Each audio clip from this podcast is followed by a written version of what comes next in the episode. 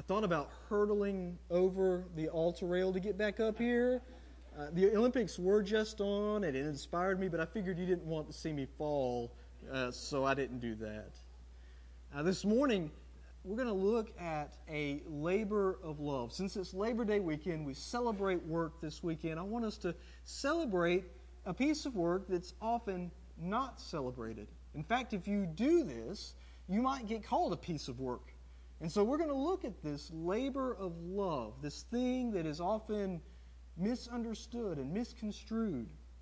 We're going to look at something that, w- that could make us sound bigoted or harsh. And yet, if we don't have it, we're going to forfeit something vital and important.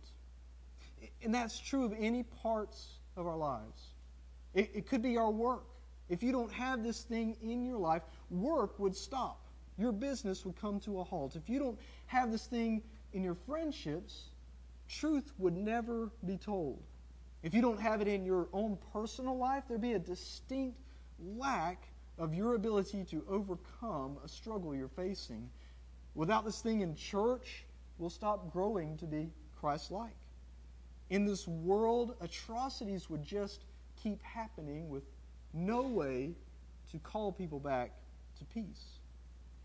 And on an even larger level, without this thing, this labor of love, this life would be just a hollow shell. It would be meaningless. And God would not be a good and just God without it. This issue has a lot riding on it. That doesn't make it comfortable, it doesn't make it easy for us or to even hear about, but it's something that is vitally important. So, what is it? It's a labor of love that we call judge or judgment. Now, that's a word that will ring in our ears and, and bring up a lot of pictures, some of them harsh, some of them outrageous. And this is a word that's got a lot confusion about it. We've taken a biblical, word, judgment, and we've often combined it in our culture with other words, sometimes biblical words, and, and mashed them together and twisted it around until we're confused about the meaning of judgment. Could you imagine, though, a workplace that never used judgment? It would be a place that would be filled with accidents and, and chaos. Can you imagine a family that doesn't use judgment? It would be a family that's fractured and broken. These are just some of the examples of small ways that judgment is needed.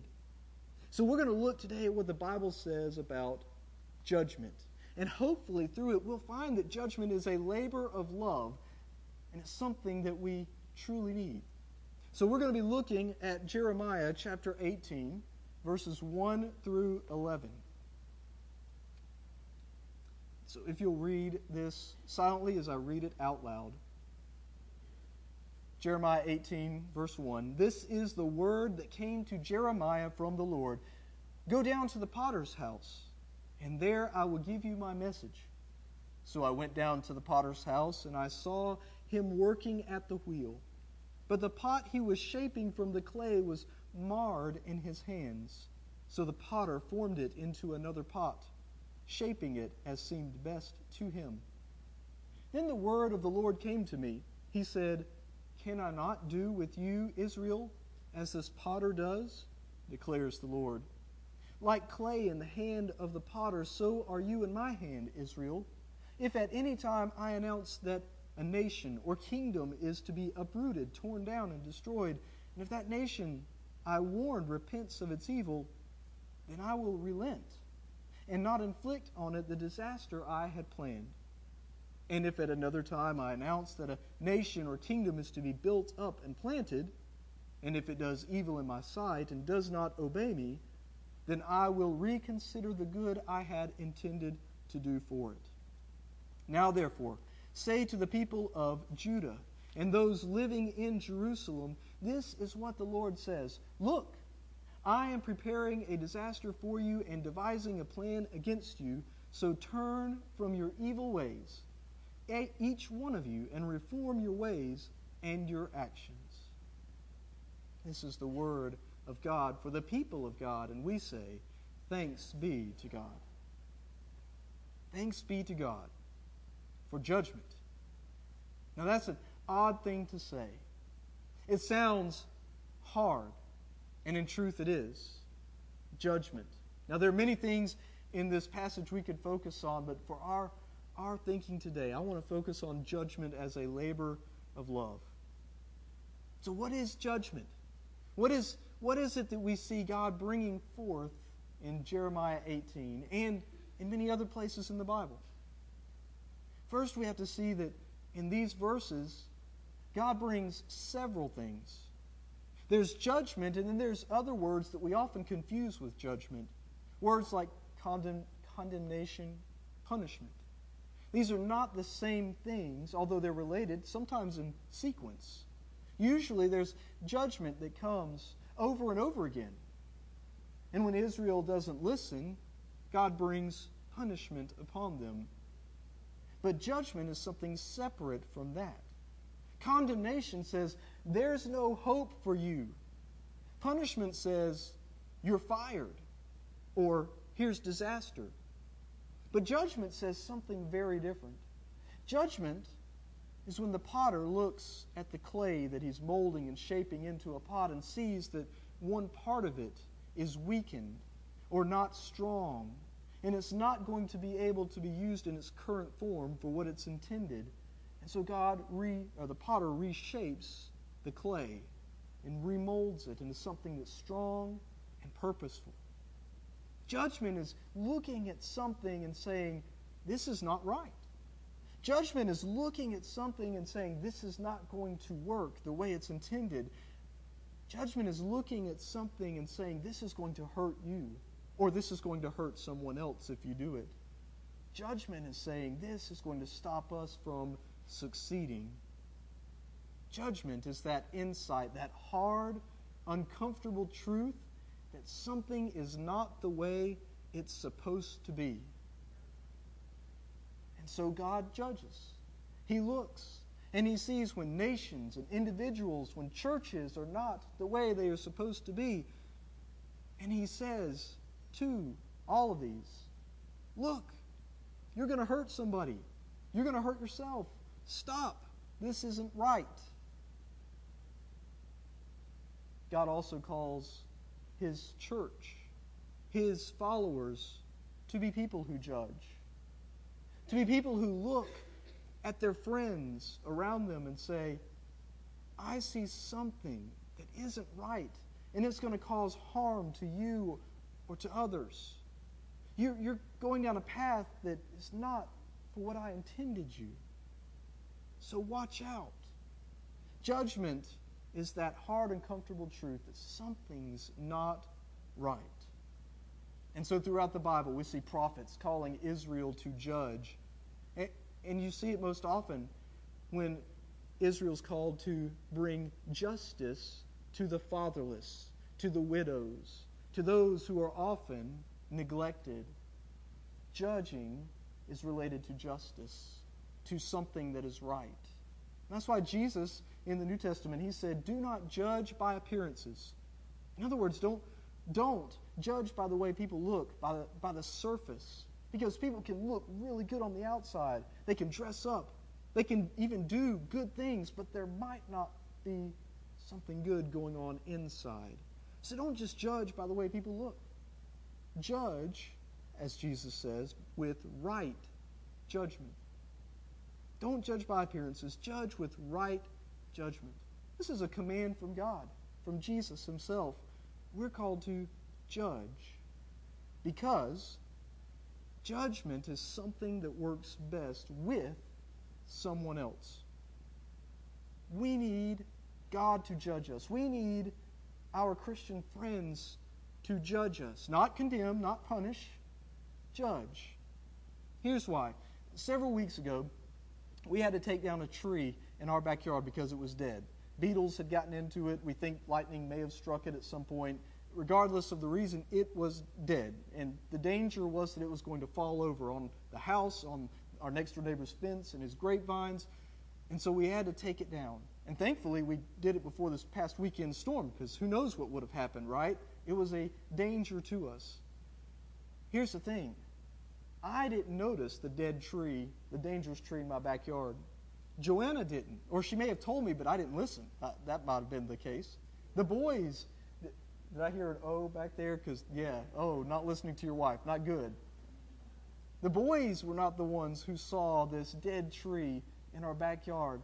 It took our neighbor looking over the fence and seeing something that was dangerous and pointing it out to us so that we could take care of it. What we would look at every day out the window had just become ordinary. What we passed by often just became a tree in the midst of a forest and we didn't see the danger in our own backyard. What we needed was someone outside our perspective to see what had become ordinary to us but was really dangerous in our lives. I think the same is true for the things that might kill us spiritually, relationally, even physically if we're not careful. Because we are often blind to the addictions in our life we are often blind to those racial biases that can kill a community. We're often blind to the, the laziness and other things inside of us that are often obvious to others, but for us just seem to be an ordinary part of our lives because we're busy. We have important things that we're doing with our jobs, with our family. We've got, we've got projects that we're working on, and so we don't see the things that can cause us danger. Judgment. That wise insight that says there is something that can cause you harm, there's something that's not right in your life, is something that works best with someone else. Maybe it's God who speaks to us Maybe it's through Scripture as we're reading it and praying about our lives. Maybe it's a friend who says, hey, something, something is going on here. It's not good. I'm noticing. Noticing that you're all about wealth and money, and that's going to poison your soul if you're not careful. We need good, wise Christian friends who can walk alongside us, people we can trust to help bring some good judgment in our lives. Now, I've called already judgment a labor of love. It's a labor because it's difficult. It's not an easy thing to bring judgment into somebody's life, whether you're God or whether you're another Christian friend who's trusted. Judgment's always difficult, but it's a labor of love. I want to give you two big reasons why it's a labor of love. The first is this when we are trustworthy enough as a friend to share with someone, I see something that's not good. And when somebody does that to us, what that judgment means is you matter and your actions matter. You matter and your actions matter. And so I want to bring some caution, some warning into something I see. I mean, this is what bosses want to, their workers to get, right? What you do, it may seem in, insignificant, you may have a small task in our business, but your work matters. Because of your small part, if you do it well, then we can meet our bottom line. We can do some great service for the community. We can help teach kids because your work matters. Parents want kids to get this. What you do matters now. It helps shape your character. What you do matters. It will affect your future endeavors. What you do matters now, and you matter. And so I want to tell you how much I care for you. I think God wants us to get this too. God wants us to get that what we do now in spiritual endeavors, in our relationships, in our physical life, all of it relates to our being more or less like Jesus. Now, here's the thing when parents see a child running out into the street, we see them use judgment, don't we? We see parents yell, scream, go grab their kids, pull them back. They use big and wild judgment at times to try to get attention, the attention of their kids because there's something dangerous there. judgment is a good and loving thing, but we often have trouble with it when it's something that's not a physical danger. Why is that? It's because we often think that what we do here and now is temporary and meaningless. But judgment says what you do has weight beyond the present moment. What you do matters not just now, but for people in the future and for your life in the future. Judgment says, You matter to me, and what you do will matter in the long run. This is the biblical idea of judgment. Not that we're condemning, not that we're punishing, that's God's purview alone, but that we see an insight that something's not the way it's supposed to be. Maybe it's in our community, maybe it's in our nation, maybe it's in a friend that trusts us. We've built up that trust that we can say, I'm worried. Something's not right. Because you matter and what you do matters. Judgment is a labor of love. I think the second reason it's a labor of love is, is this judgment actually says there's hope. I mean, if you didn't have hope that something could change, why would you even talk about it? Why even bring it up and go through the labor part of it if there's no reason to think something can get better? If there's no reason to bring up a, a, a solution, why bring up the problem? See, the potter in this story that we see from Jeremiah sees a problem, but he doesn't just toss the clay away. Instead, the potter reshapes it, remolds it into something new and strong and with purpose. Judgment says there's hope that we can be better, that this world can be better. There's hope that something can change. And so I want to bring it to your attention. Judgment prompts us to hope because the purpose of it is not destruction. There might be consequences to what we do, but the purpose of judgment is to say, I see something in you that I know could change. I see something in this world that I know can change. There is hope, and I want to give you that opportunity. The purpose is that we would have a more productive workplace. If you get this right, we can do a better job in our business. If, if you get this right in our family, then our family can be a strong unit working together. If we get this right in church, then we can be a, a, a strong body that encourages one another, and we begin to look like Jesus looked in this world. When there's good judgment, biblical judgment, then we can have a world that's working towards peace, towards eliminating the atrocities that we see. Biblical judgment brings hope because it says things can change. They don't have to remain the way they are in a cycle of destruction or addiction or whatever the problem might be. God brings judgment because he sees that things can be better in us and in this world. Judgment's a labor of love. So, what would this look like if we started to live this out? If we, if we started to buy in that ju- judgment is not an evil word, but it's just a recognition something is not right. It's a hard and uncomfortable truth, it's not easy, but it's needed in this world. It's needed in our lives. What could it look like? Well, I'm grateful for our Methodist heritage because the early Methodist movement was built on this idea that we need judgment, that we need other people to help us see the things in our life that we can't see for ourselves. The early Methodist movement, begun by John Wesley and other leaders, was broken up into small groups when they began to first hear about Jesus and, and began to say yes to Jesus, they would be put in a small group. And in that small group, they would meet an extra time throughout the week to discuss life and to look at Scripture and how it applies to them. And they would always ask each other questions. This was a, a personal choice that they would make to be involved in this group. It wasn't a necessity. It was, I need to be a part of some group that helps me look at myself more deeply. And so they would ask questions like this How is your soul prospering? In other words, How is your soul growing? How, how is it that there are good things going on in your life?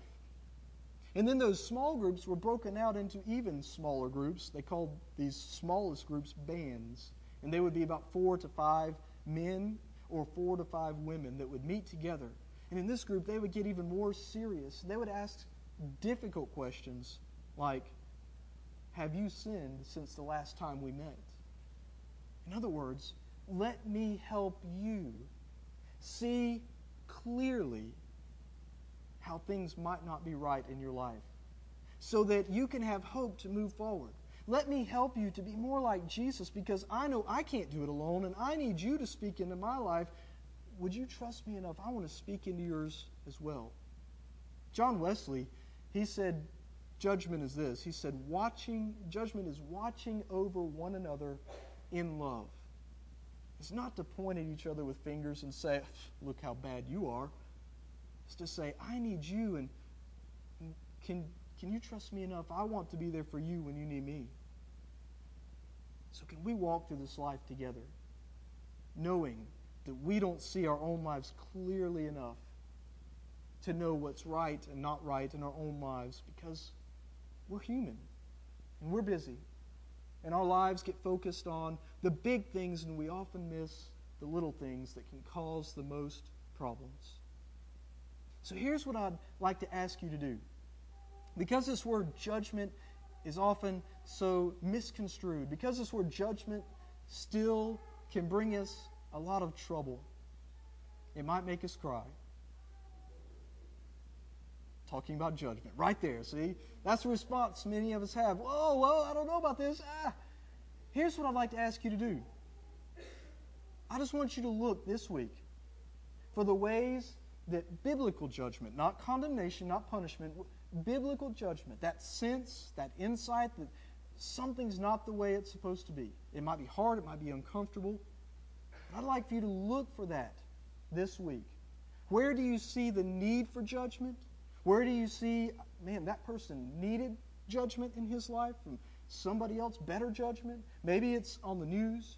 Maybe it's a decision your family makes this week. Maybe it's something in your own life. I wish I hadn't done that. If I just had somebody that would have warned me, I wouldn't have done this thing. Would you just watch this week for the ways that judgment is good or would have been good if it had been given? And maybe you begin to see, maybe you begin to buy into what the Bible says that judgment is a labor of love. And maybe you decide, I want to take that even next step. I want to go past that because I need it in my life.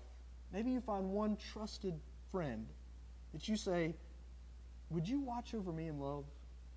Maybe we'll ask each other some hard questions. We'll meet every other week, get coffee, whatever.